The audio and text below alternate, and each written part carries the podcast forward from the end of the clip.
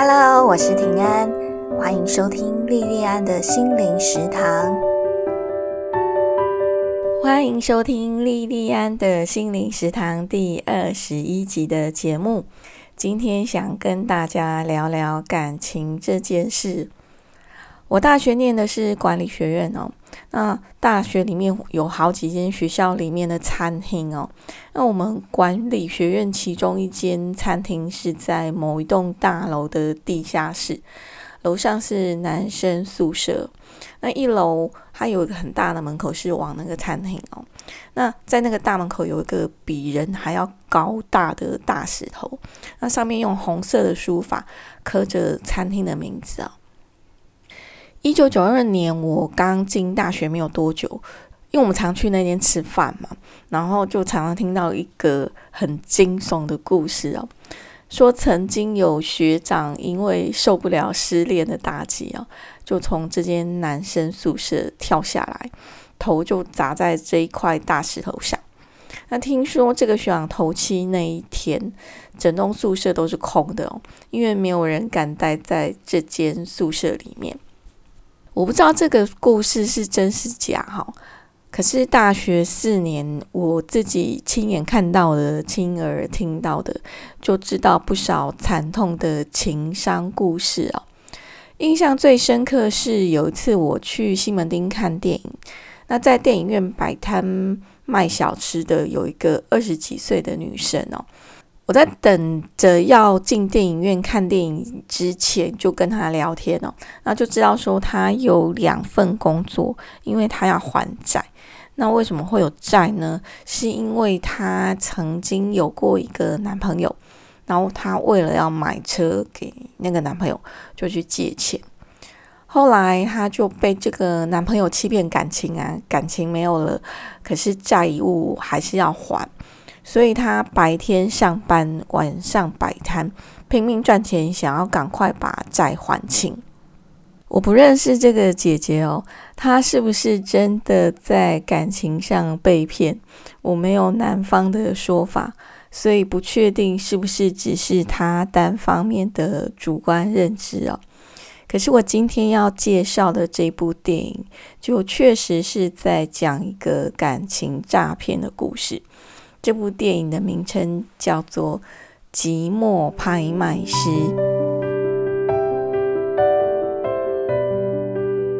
《寂寞拍卖师》的英文片名是《Bath Over》啊，讲的就是男主角的工作。男主角他是艺术品的拍卖师哦，是一个很厉害、很厉害，在那个行业里面非常顶尖的拍卖师。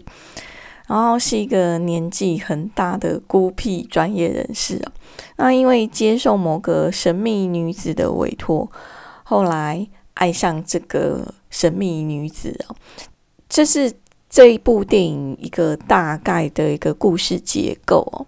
那这是一部欧洲的电影，导演朱塞佩托纳多雷，他最有名的作品是《新天堂乐园》跟《海上钢琴师》哦。《寂寞拍卖师》的配乐也是由同样负责《新天堂乐园》的奥斯卡终身成就奖作曲家严尼欧·莫利克奈操刀哦。《寂寞拍卖师》它整个从视觉到音乐的质感哦，它整个尤其你听那个配乐，它有那种很浓的欧式的风格。可是，在那样的典雅里面，还带着一些你觉得诶不知道是哪里来的一种诡异的感觉哦。那因为主角的工作是在拍卖艺术品啊，所以从电影的开始到结束，都可以看到很多很多的艺术品啊。那喜欢欧洲作品、欧洲的电影作品，还有艺术品的听众朋友。我觉得《寂寞拍卖师》他在视觉上还有听觉上，应该都可以带给你们很好的感受。那除了视觉跟听觉上很精致的安排以外，《寂寞拍卖师》在很多细节上也用了很多心思哦。比方说男主角的名字，男主角的名字英文叫 Virgil Oman 哦，他就有很多隐喻哦。他的姓是 Oman 哦，就是老人那个字。除了反映他的年纪已经已经是老年以外哦，也反映他老派的个性。比方说，大家都已经习惯用手机的时代，他就是非常坚持，他不要用手机联络事情，他就只用一般的那种普通电话机。那他的名字 Virgil 就是处女那个字，就反映了他刚开始是处男的身份，而且他有着很严重的洁癖哦。洁癖有多严重？严重到说他拿任何东西都要戴手套，或是用用一条手帕之类的隔绝哦。那这么孤僻的 Virgil 有一间只有他自己知道的密室哦，然后那密室就是呃有很特别的进去的方法，然后进去里面还要还要密码哈。那密室的空间很大，然后房间的中间有一间很舒服的单人沙发，墙面上啊那个墙面也很高，那墙面上挂满了他很喜欢的他珍藏的名贵仕女画。他最大的嗜好就是在工作结束之后，舒服的坐在密室的单人沙发里面，欣赏着这个密闭空间内满满的美女哦。影片的刚开始啊，我觉得很像在看欧洲版的秦四零专业鉴定哦。Virgil 在专业上真的非常厉害哦。比方说，有一块贵妇们都觉得是破烂的发霉木片哦。Virgil 竟然有办法看到木片里面藏了价值很高的古画哦。那我我对这一块对艺术品啊这一块是完全不懂哦。我看到这一段呢，我觉得他真是太厉害，根本就是神乎其技哦。像拍卖场啊，就是艺术品拍卖场上，它的气氛其实是有一点小小的紧张哦。那 Virgil 他整个他就是在主持那个拍卖会的现场哦，头脑清楚，节奏明快哦，而且他有时候会讲一些短短的很有趣的幽默啊，有有有两句话会这样穿插这样子，所以在整个电影的开始哦，我跟拍卖场上的观众一样啊，对 Virgil 他的专业佩服到了极点哦，这是专业上他非常厉害，可是，在私生活里面。Virgil 他就非常非常的孤僻哦，那除了工作上必要的接触以外，他几乎就是一个活在孤岛上的人哦。可是，在很厉害、很厉害的人心的操作下，Virgil 就一步步不知不觉的就进到陷阱里面哦。这个陷阱是由女主角跟后来到骗我才知道说他还有一些同伙。就是女主角跟她的同伙安排的陷阱哦。那 Virgil 完全拜倒在这个女主角的名字叫 Claire 啊，Virgil 完全拜倒在 Claire 的石榴裙下哦。那在电影面，我们就可以看到说，哎，Virgil 他完全彻底的沦陷哦。我觉得英文 lose his mind。很能够形容 Virgil 他后来沦陷的状态哦，在他的私生活里面，他基本上他是一个高龄的老处男哦，在这一块他沦陷之后，一心一意就只有 Claire 哦，在感情的心智年龄上，他甚至退化的比青春期的男生还不如哦，在电影里面有一个年纪比他小一代的。工程师啊，他就很会维修的工程师叫 Robert 啊。那这个 Robert，呃，年纪比他小一代，可是情场经验很丰富哦。那 Virgil 他竟然在感情的心智年龄上退化到说要跟 Robert 请教，然后在工作上啊，Virgil 他为了 Claire，他就把要出差的工作几乎都推掉。后来在某一场拍卖会上，那刚好那天早上他找不到 Claire 啊，Claire 失恋。他就整个那一场拍卖会，他就完全失常哦，非常严重的失常。其实我在 Netflix 点开这部影片之前哦，我就大概已经知道说这是一个性格很怪的老男人被女人诈骗的故事哦。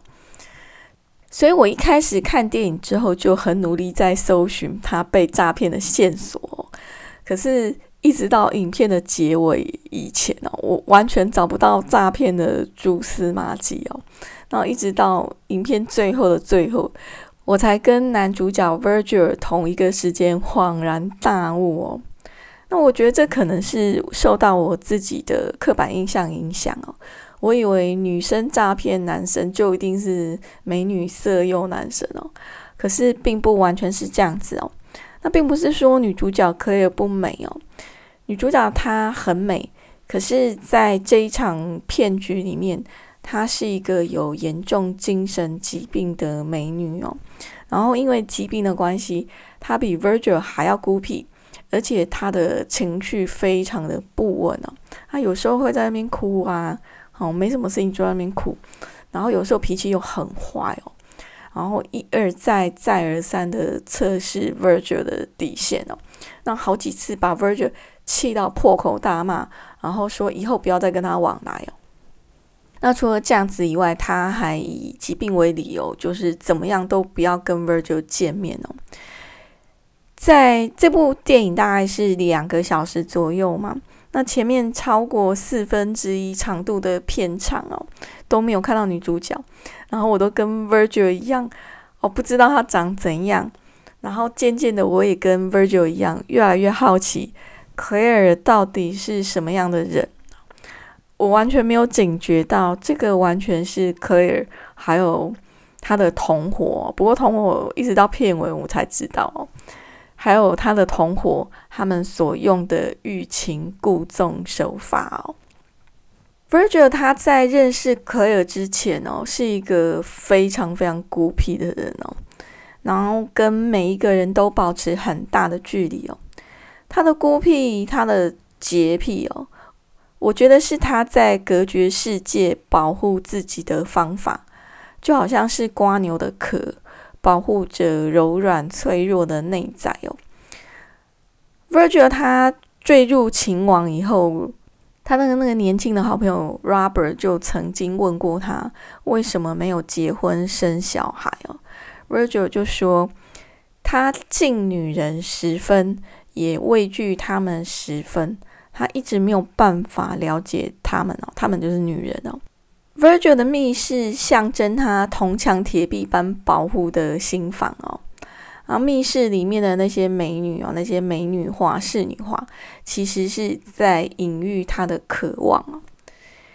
后来他邀请 Claire 进入他的密室，其实也等于是对 Claire 完全敞开哦，邀请 Claire 进入他的心哦。你知道？当一个人付出真心的时候，就是一个人最危险的时候。Robert 就曾经这样提醒过他。可是你知道，陷入情网还能够理性的人，这世界上大概没有几个哦。Virgil 最后的结局让我想到《道德经》里面的一段话哦。这段话是：“甚爱必大费，多藏必厚亡。”哦。他几十年的累积，最后很惊悚的，就因为他这辈子误以为的最爱，全部没有了。然后这些价值连城的财产的损失是很痛的。可是我觉得更痛的是，伤害他的人是他最信任、最爱的人哦。我觉得这个是任何人都很难承受的很大的、非常大的打击哦。在我长大的那个年代哦，在上大学以前，谈恋爱是禁忌哦。所有的大人都会跟你说，要谈恋爱等考上大学之后再说。我记得我国中的时候，曾经在学校附近的天桥下，有看到比我大的一对学长姐哦，他们脸上有很痛苦的那种表情哦。我不认识他们哦，不知道他们发生了什么事情。可是从他们脸上露出的那种既留恋又痛苦的那种表情哦，十之八九应该就是感情的事情哦。那我在念大学的时候，除了我之前提过就是学长跳楼这个传说以外哦，在我住的女生宿舍里面，我自己就亲眼看过我自己认识的学姐因为被分手哦。整个人几乎要疯掉的那个真实的事情哦。我从小就是乖乖牌哦，然后在心智上也一直都比较晚熟。在念大学以前，长辈说哦，不要谈恋爱，这个对我来讲一点都不是问题哦。对于感情这件事情，我非常的晚熟哦。在学生时代，我根本就是一张白纸哦。高中的时候，我念女校，然后我们有一个学姐，她就很像男生啊，就是很男性化这样。那我们班上就有几个跟我还蛮好的同学哦，就很喜欢很喜欢这个学姐哦，甚至还会为了这个学姐争风吃醋哦。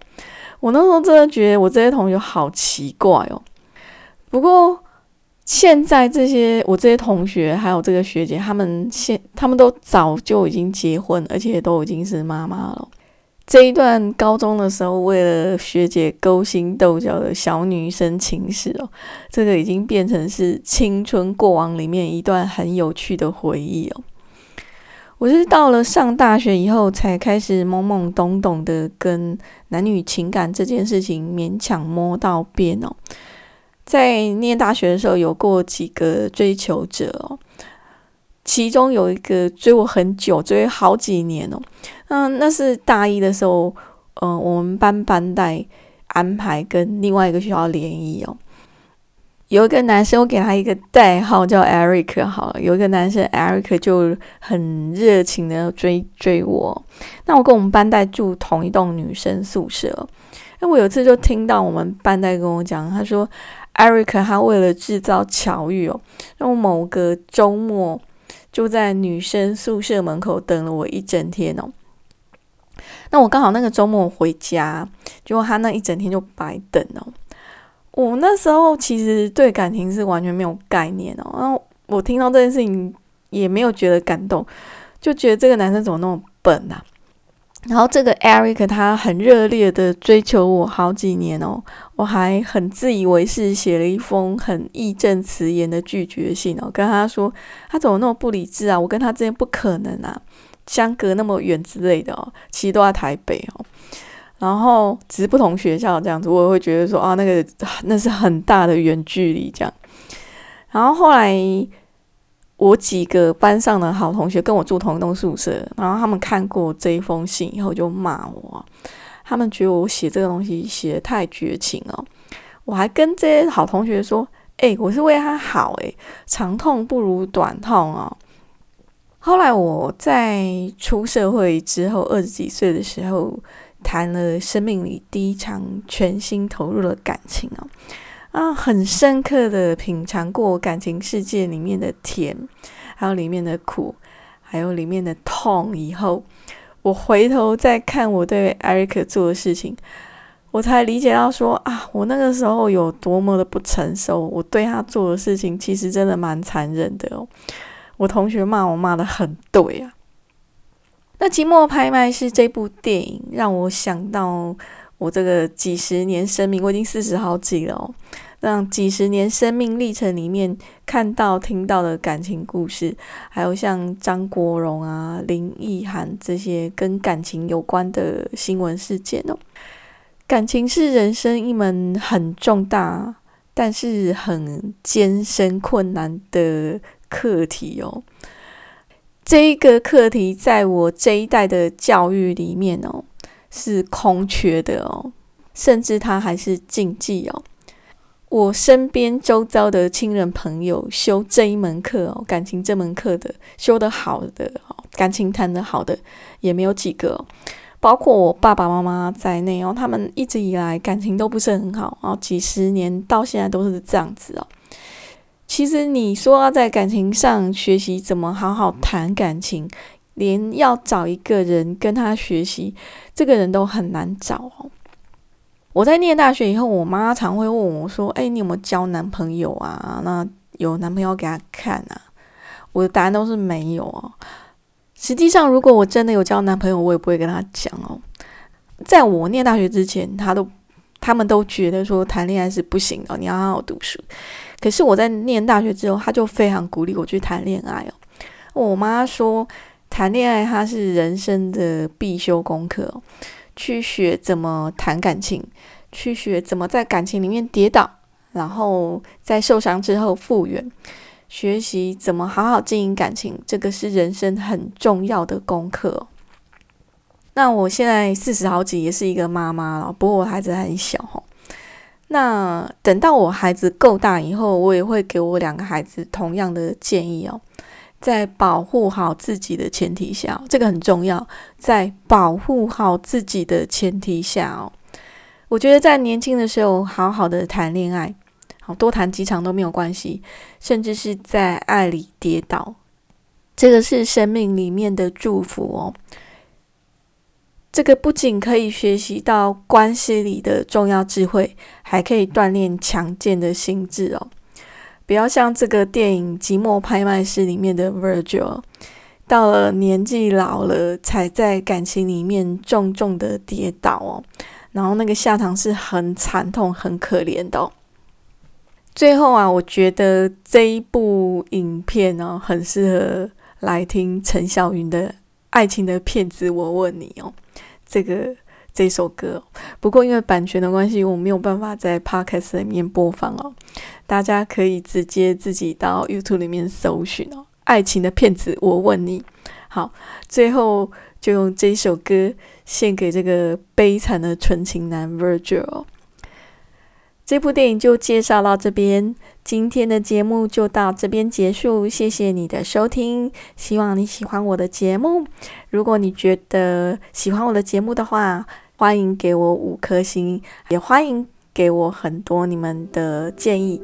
谢谢你们，我们下次再见喽。